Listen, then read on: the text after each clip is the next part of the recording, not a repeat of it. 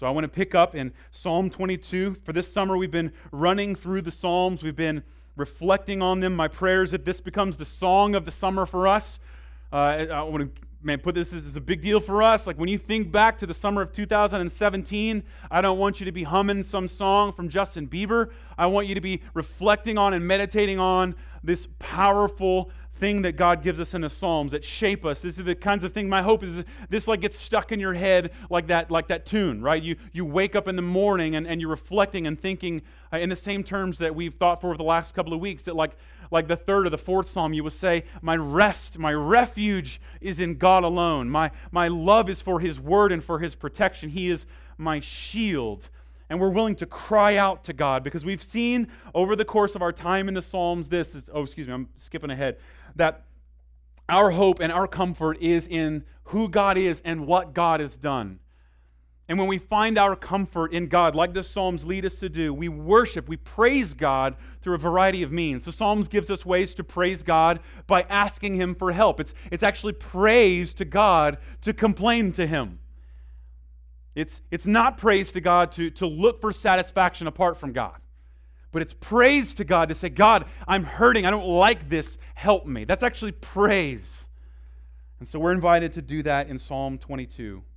And I want to invite you, same as we did through the, the course of our time in Ecclesiastes, I want to invite you into what I would say is maybe a temporary sorrow. I want to invite you into like a melancholy place so that we will find the kind of joy that comes from finding our comfort and our hope in God alone. So, beginning in verse 1 of Psalm 22, we'll read the entirety of the psalm today. We'll spend our time in the first two thirds of the psalm, and then we'll kind of look over the second, the second and third third of the psalm next week. Verse 1 My God, my God, why have you forsaken me? Why are you so far from saving me from the words of my groaning? Oh my God, I cry by day, but you do not answer, and by night, but I find no rest. Yet you are holy, enthroned on the praises of Israel. In you our fathers trusted. They trusted, and you delivered them. To you they cried and were rescued. In you they trusted and were not put to shame. But I am a worm and not a man, scorned by mankind and despised by the people. All who see me mock me. They make mouths at me. They wag their heads. He trusts in the Lord. Let him deliver him. Let him rescue him, for he delights in him. Yet you are he who took me from the womb. You made me trust you at my mother's breasts. On you was I cast from my birth, and from my mother's womb you have been my God. Be not far from me, for trouble is near, and there is none to help. Many bulls encompass me, strong bulls of Bashan surround me. They open wide their mouths at me like a ravening and roaring lion. I am poured out like water, and all my bones are out of joint. My heart is like wax, it is melted within my breast. My strength is dried up like a potsherd and my tongue sticks to my jaws, you lay me in the dust of death.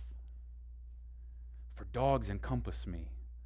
A company of evildoers encircles me. They have pierced my hands and feet. I can count all my bones. They stare and gloat over me. They divide my garments among them, and for my clothing they cast lots. But you, O Lord, do not be far off. O you, my help, come quickly to my aid. Deliver my soul from the sword, my precious life from the power of the dog. Save me from the mouth of the lion. You have rescued me from the horns of the wild oxen. I will tell of your name to my brothers. In the midst of the congregation, I will praise you. You who fear the Lord, praise him. All you offspring of Jacob, glorify him and stand in awe of him, all you offspring of Israel. For he has not despised or abhorred the affliction of the afflicted, and he has not hidden his face from him, but has heard when he cried to him. From you comes my praise in the great congregation. My vows I will perform before those who fear him. The afflicted shall eat and be satisfied. Those who seek him shall praise the Lord. May your hearts live forever. All the ends of the earth shall remember and turn to the Lord. And all the families of the nations shall worship before you. For kingship belongs to the Lord, and he rules over the nations. All the prosperous of the earth eat and worship. Before him shall bow all who go down to the dust, even the one who could not keep himself alive. Posterity shall serve him. It shall be told of the Lord to the coming generation. They shall come and proclaim his righteousness to a people yet unborn, that he has done it. My prayer is that this becomes more than ink on a page and it becomes the actual words of God for the people of God. After Jesus was resurrected and appeared bodily to his followers and then to crowds, Luke chapter 24 tells us that he appeared to a couple of people, but apparently in his resurrected body, he was unrecognizable to a couple of his followers, and they were in a, in a very sad and desperate way walking away from Jerusalem and on their way to Emmaus, a, a city that's about a, a, day's worth, I guess, probably depending on the topography or the path, uh, about a day's journey away.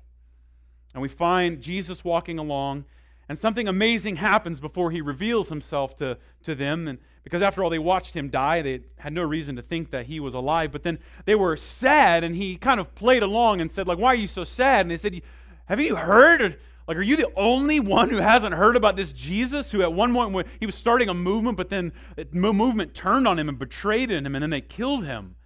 Are you not aware of these things?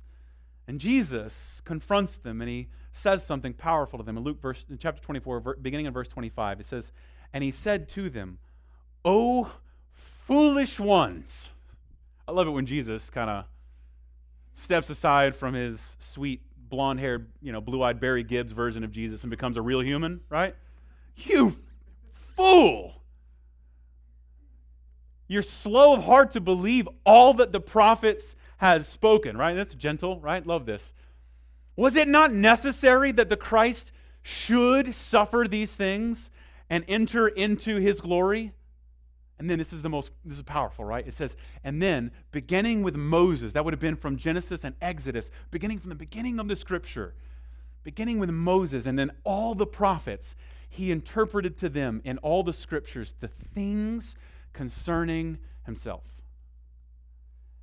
Now, I shared with you when we were walking through the end of the book of Luke a couple of Easters ago that there was one commentarian I love, and I remember this pretty profoundly. He said, I would trade all the books in the world to have sat and overheard the conversation that's summarized in this verse. Jesus, from the beginning of the Bible, preaches the greatest sermon that's ever been written, right? It's like, and he just begins to expound the Old Testament, says, look, this is what happened, and this is why it happened. And these are the things that have happened according to the, the beginning of the story to the prophetic end of the story that have been fulfilled in himself.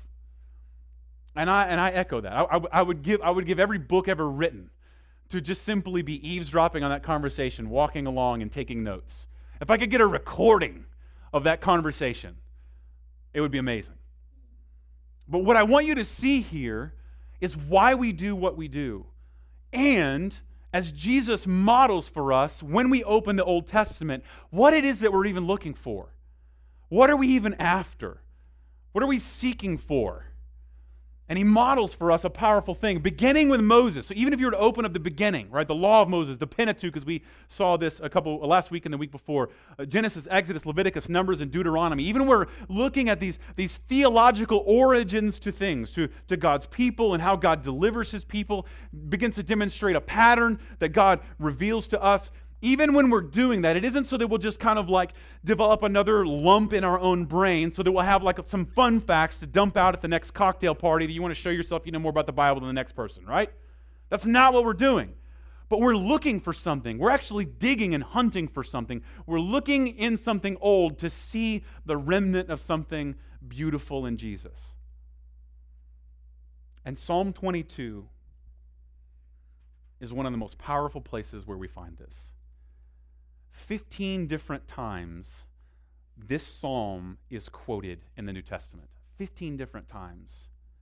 And the most powerful place where it's quoted, we'll get there toward the end of our time, especially next week, is in Matthew chapter 27, one of Jesus' last words from the cross, experiencing what must have been the most awful abandonment imaginable. He cries out, he says, verse 1, did you catch it?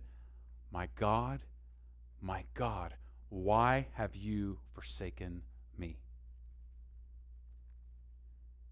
So when I say I want the Psalms to be the song of the summer for you, that you ruminate upon, that like boils up in the moments you wake, I'm saying even like Jesus, I want that to be I want these words to be so deeply rooted in you so that when you are in the most immense amount of suffering, when the worst possible things that could happen, you don't just simply resolve to kind of quote whatever you've been like ruminating on from our own culture, but you begin to, like Jesus, quote the Bible. You cry out the words of God back to God. So what I think you find here is pretty powerful. Remember, we saw our hope and our rest is in God, but we see something paired up in these, these 31 verses we see suffering and glory side by side. So as you zoom out, just from what we just read, at the very beginning, it's like things couldn't be worse, right? God, help me. Stop ignoring me. Can you even hear? Are you even there? And then at the end, he's like, I can't wait to tell the nations about what you do. I can't wait to share to the nations how you don't abandon, you don't forsake, you don't forget, but you save. And you see like two powerful things side by side the experience of suffering and the experience of glory. And one actually begins to lead to the other. This points us to, I think, what Christ was likely crying out and praying for to God on the cross, because we see both the sufferings of Christ and the glory to follow. It's all right here. All right here. Now, hopefully, as we were reading through this, maybe if you have some background in reading the Bible, you've read parts of the Gospels before, the account of what happened in Jesus' crucifixion almost word for word in some of these particular places or uh, places like like is quoted. Did you catch that? There's little places, and in fact, Matthew and Luke go out of their way to make sure they say, by the way, this is why Jesus did and said what he did and said. He was calling back to something that God had done in the past. So he begins by saying, My God, my God, why have you forsaken me? So there seems to be three sections. There's like these there's three different sections of this particular text, like the, the first 10 verses, kind of the second 10 verses, and, or 10 to 12 verses, and then the last uh, 8 to 11 verses, depending on how you want to parse it out. There's possibly some different places that are turning points. But basically, it starts with a cry out of hopelessness. He finds hopelessness in his own history, the history of his people. And he has a hopelessness that seems to, to even like call back to his own birth. But then there's this middle section. There's a prayer, a moment where he begins to call out to God, beginning in verse 11 Be not far from me. And this prayer lasts about 10 verses until finally, the last section, the last third of this chapter, is like this glory, a testimony what he will do to tell people of how he's going to worship God and lead others to worship him. I want to spend our time this morning on those first two, sec- two, first two sections. The first is this reflection upon his own abandonment. And you to every step think like the psalm contains a striking and astonishing number of parallels to the events in Jesus' his crucifixion. At least six, possibly more, but six in this first little bit. This first, a cry of abandonment, right? Almost word for word, Jesus cries out, Eloi or Eli, depending on whether you're talking to Matthew or Mark. He may have done it in Aramaic or may have done it in the original Hebrew, but either way, he's crying and quoting Psalm 22 My God, my God, why have you forsaken me? But secondly, there's this despising and this mocking. And there's this taunt. Did you catch it here? There was a, a taunt from people. In verse 7 8, it says, those who see me, they mock me and they, they like they wag their heads, like they shake their, they think he's silly, and they make fun of the fact that he's calling out to God. And that exists almost identically in, in the case of Jesus, right? You hear the mocking of the of the of the thief beside him. Call out to God. See if he'll take you down from this. See if he'll save you. There's a mocking for their trust. The third thing you see is there's like this as death gets closer right? As the experience of getting closer and closer to death, there's this like this experience that, that he says he's being poured out like water. And it says all of his bones are either out of joint or become visible. It says his heart is melted like wax and his strength is completely dissipated. Fourthly, you see a parallel as the Gospels from Psalm 22 that he's surrounded by wicked onlookers. The gospel writers make sure we want that we would remember, we, would, we, we want to know this, that the people around Jesus, even the people who were like supposed to be his friends, kind of deny him and abandon him. And then you see this picture of this piercing of the hands and feet, a mauling, a, an injury that, that goes through the skin and the hands and the feet. And then lastly, there's a division of his garments by lot. They just kind of throw it up and say, Who, whoever wins this little lottery wins Jesus' garments. So I want you to see the echoes here. I want you to see what's going on. So I just want to walk through some of these verses. And then I want to kind of make some observation of where we're, we're really called to reflect on this, where we're really called to pray this. So I think you'll find yourself in one of a few places as we do this. You'll either find yourself deeply resonating with these words because you know what this feels like. A feeling when you when you pray and you wonder if there is a God to even hear or respond. Those words are here. But maybe you're on the other side and you find yourself, maybe you're just deeply unsympathetic. And when you encounter people who are suffering or have gone through hardship, you find yourself telling them they ought to do something. They ought to look to themselves and make better decisions because they've brought the suffering on themselves.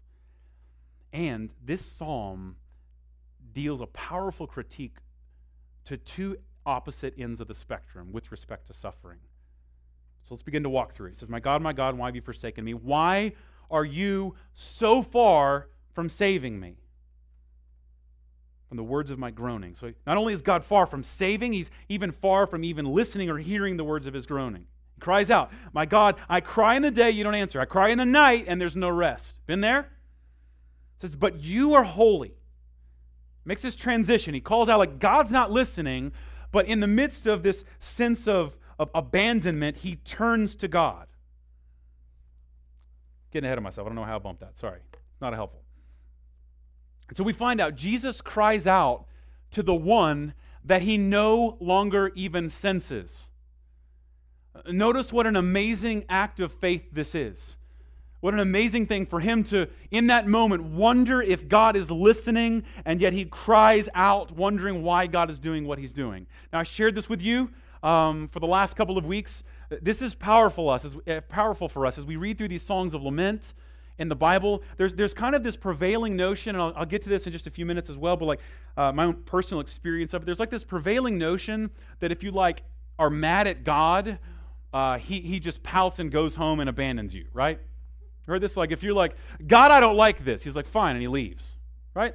And there's this, we, we tend to project our own sense of complaint onto God. I shared with you with this last week.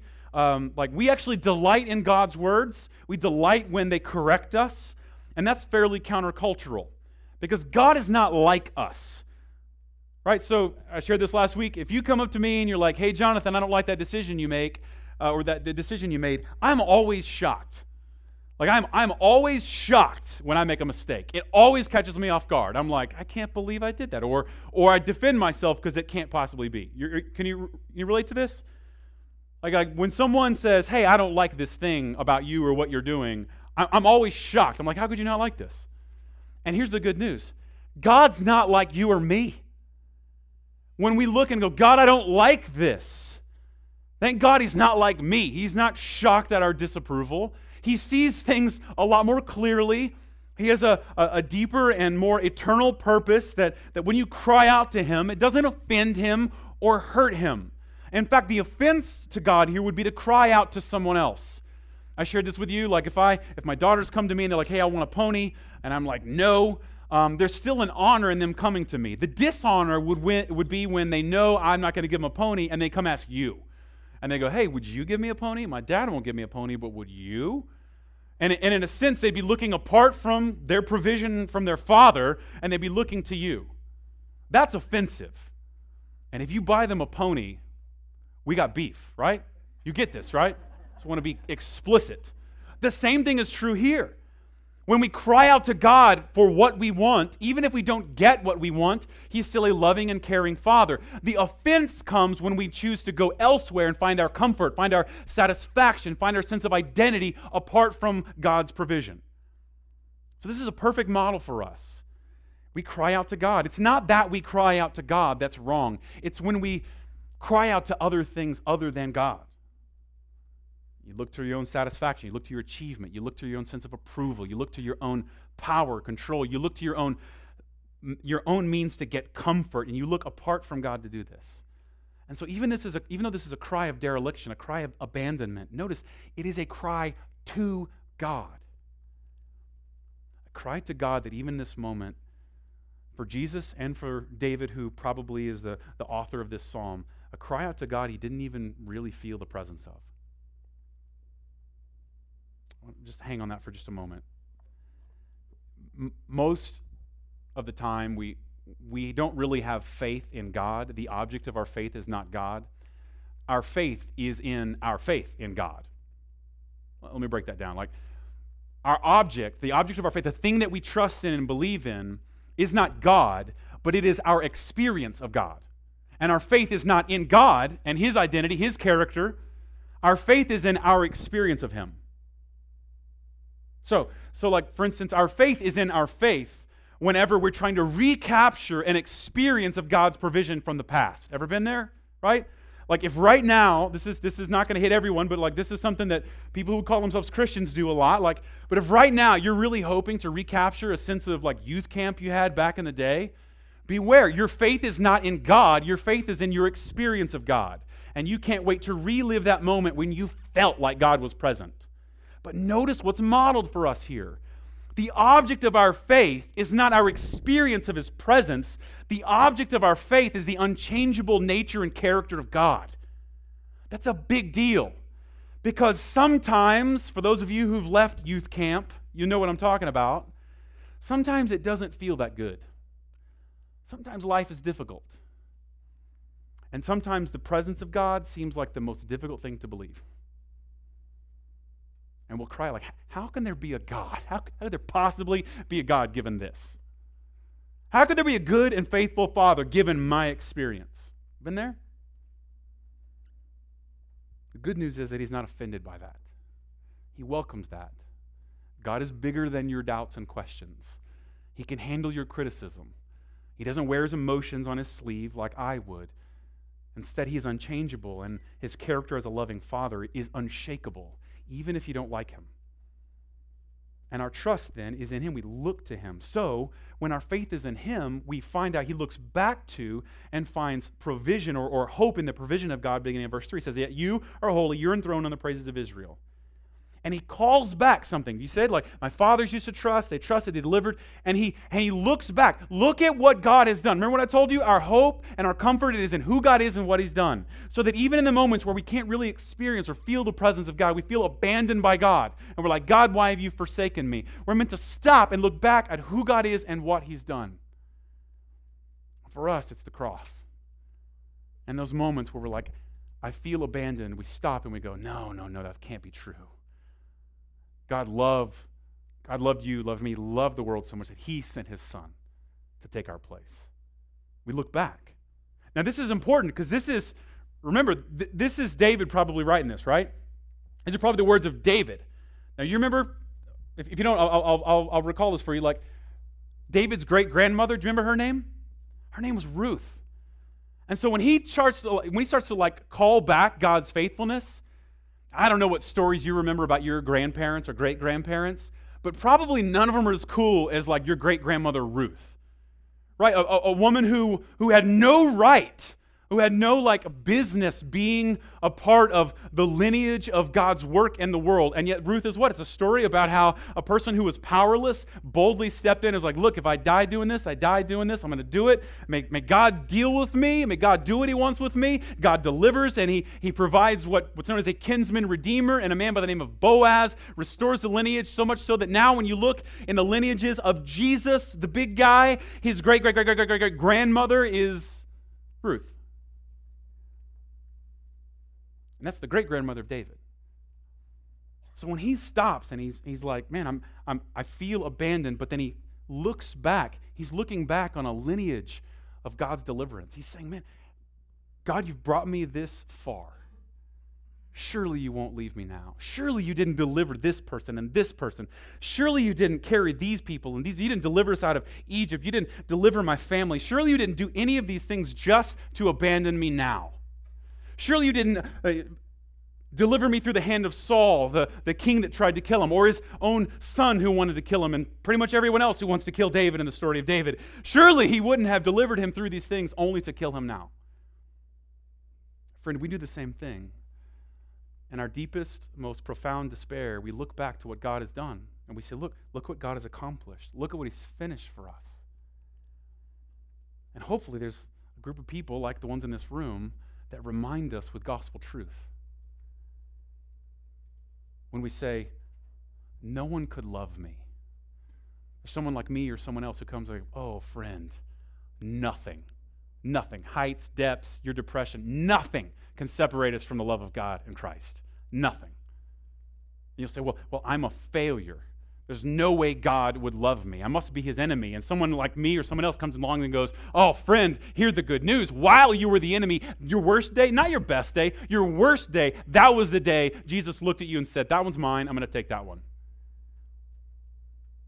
We're those people. We, we constantly call back to God's faithfulness in, in Christ. And we look to the cross and we look at the price that was paid on our behalf.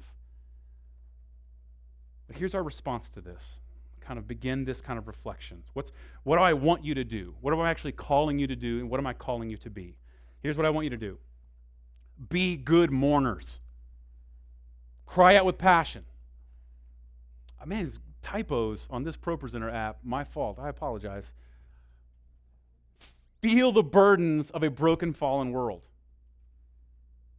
So you're like, well, what do I do? What do you want me to believe, and how do you want me to live this out? Mourn. This is a strange thing to ask of people. I want you to actually mourn. I want you to suffer alongside people. I want you to cry out with passion from your pain, and I want you to feel the burdens of a broken, fallen world. Why? Why would I do that? Because that's exactly what Jesus did. And there's a powerful thing going on in this psalm as we're invited to suffer and suffer well. You see, I was kind of raised, uh, I was raised around people who were Christians, and, and they just were always joyful. Uh, but if I would be, uh, I, I want to confess to you, I didn't understand it. I misunderstood their joy. Uh, mainly because I had misunderstood the gospel, but like I, I didn't understand their joy. It just seemed like they were always happy. And I don't know if you if, if you're a you know like a maybe maybe you're like me, you're maybe you're a darker person, you're more cynical, more sarcastic. Maybe that's maybe that's you. Uh, those people are annoying. Like I mean, I, I, I want like, where are you, God? And, and, when someone comes along, it's like he's right there, man. You just you just you just missed it. Like that person annoys me. I'm not ready to hear that in that moment. And so I misunderstood their joy. I, I mistook it for just like a shallow happiness. And I just assumed that Christians were the people who were never sad. And then something happened. I read the Bible. And I came to find out that it isn't that they're never sad, it's just that they're never without hope. It isn't that they never mourn. We find in, at the end of 1 Thessalonians, Paul writes to a group of people mourning the loss of people they loved, people who had probably been killed for their faith. And he says, he doesn't say stop crying. He says, cry, mourn, but do not mourn as those who have no hope. Mourn deeply. Feel the weight of sin. Feel the weight of failure. Feel the weight of life in a broken, fallen world. Feel that weight. But don't let it rob you of hope. Let it be the fertile place from which we find the gospel being fruitful. God will not save us from suffering. He will save us, save us through suffering. Hint, hint, the symbol for our movement is a cross, a method of torture, a method by which you would kill a person for as long a time as possible. That's, that's the symbol of our movement.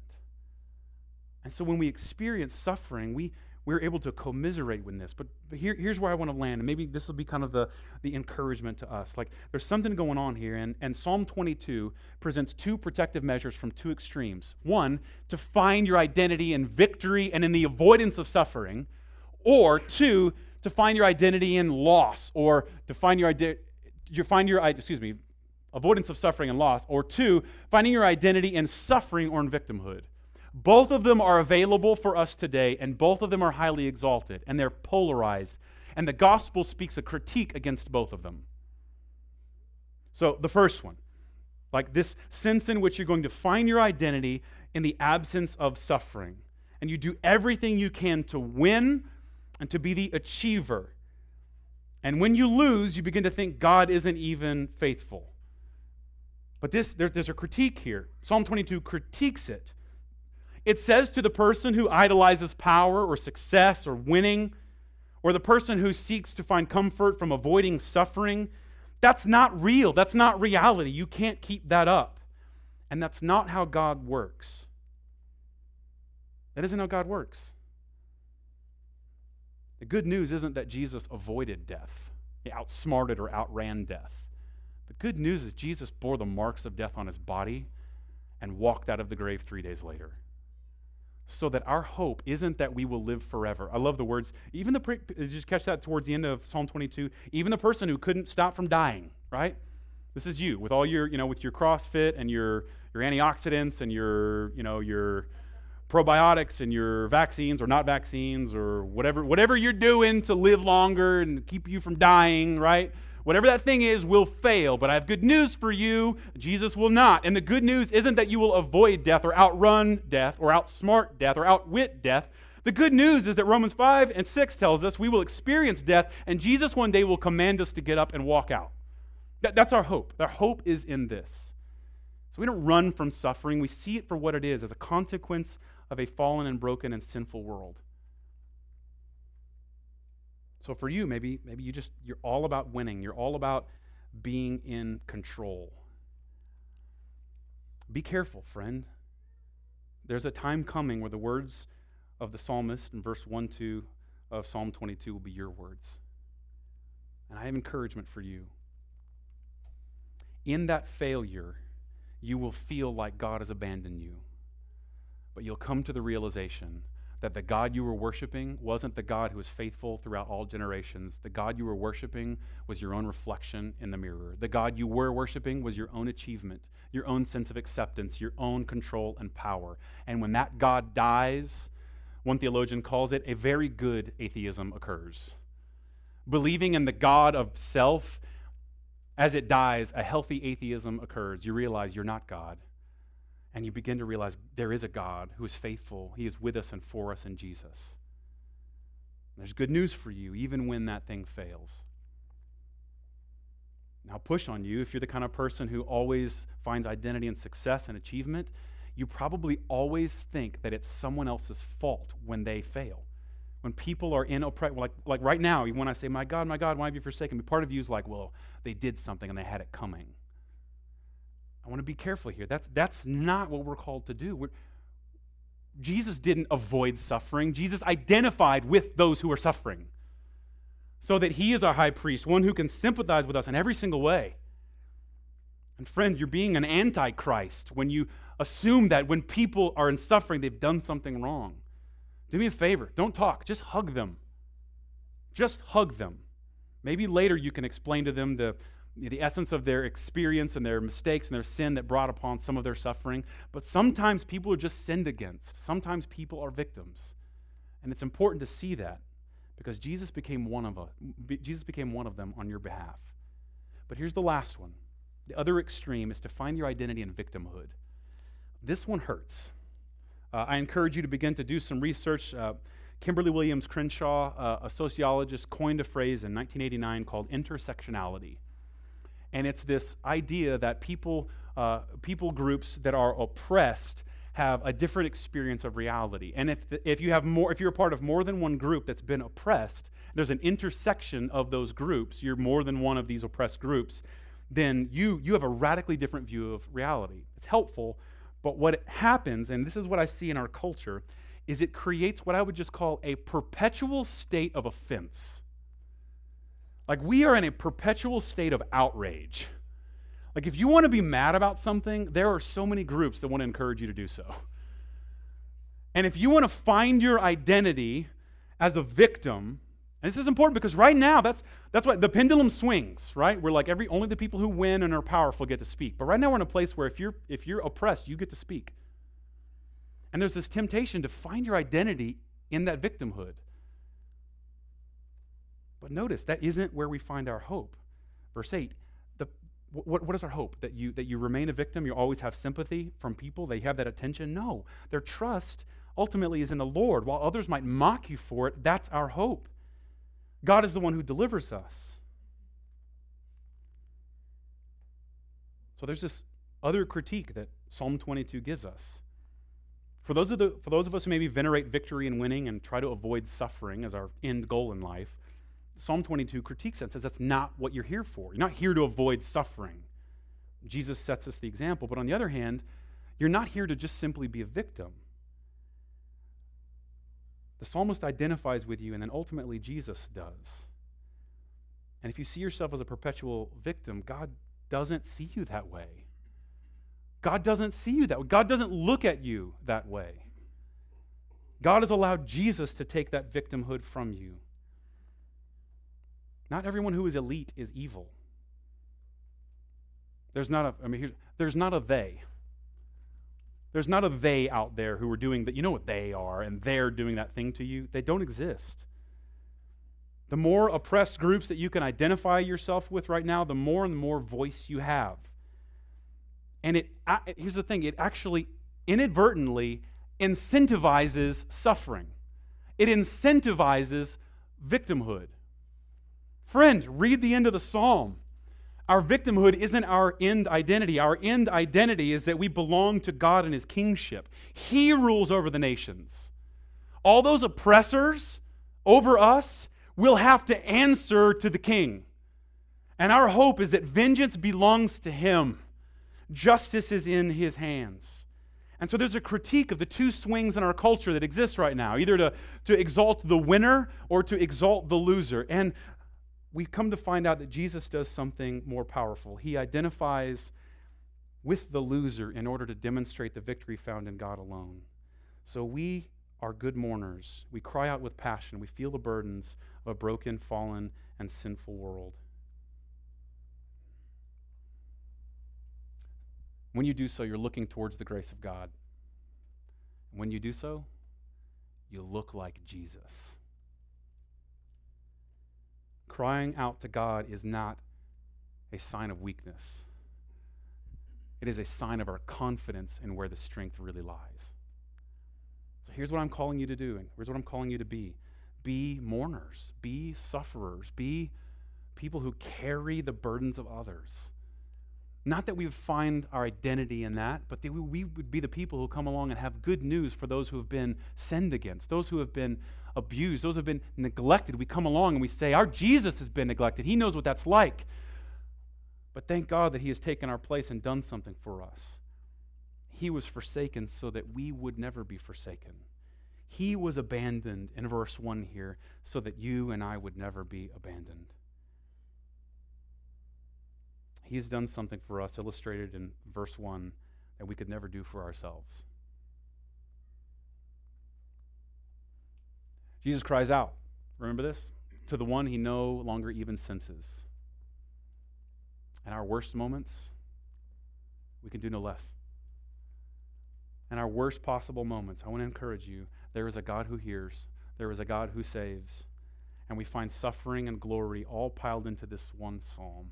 We find suffering and glory all piled into the story of Jesus. We find suffering and glory all in this good news this good news that is free to you and to me.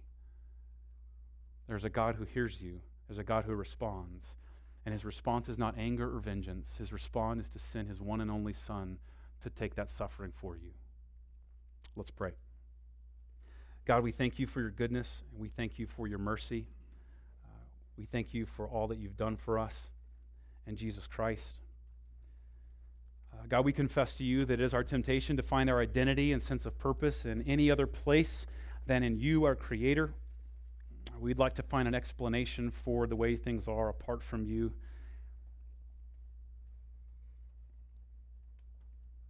And the result is that we either find our identity in, in what's been done to us or the sins that we've committed against others, or we find our identity in, in our own achievement and victory. Would you begin to, in the words of this psalm, invite us to cry out in abandonment, cry out to you, knowing that you can save? Uh, you're not offended or hurt when we weep to you, but instead you're a good father who wraps his loving arms around his children who run to him. May we be a people who take seriously suffering. May we be a people who take seriously offense and oppression. May we be a people who take seriously what it means to be a victim not because we want to find our identity in those things, but because our Jesus underwent all of those things to redeem us from that. Maybe if there's some in this room and maybe their, their MO is, is a pompousness or pride towards those who are in desperate situations, or maybe if we're on the other side and we're just, we're just stuck in a fit of depression, would you begin to, in the words of this psalm, allow us to feel the depths of that hurt in ourselves or in others and then cry out to you? and hear the words that are spoken, the blood of Jesus that cries out a better word, a better word of redemption and forgiveness. May we look to him. If there's some in this room that have never looked to him and trusted in him, would you begin to open their eyes and allow them to consider the possibility that you are who you say you are? You have delivered us and redeemed us. We thank you for calling us to yourself in suffering and even in prosperity. In Jesus' name, amen.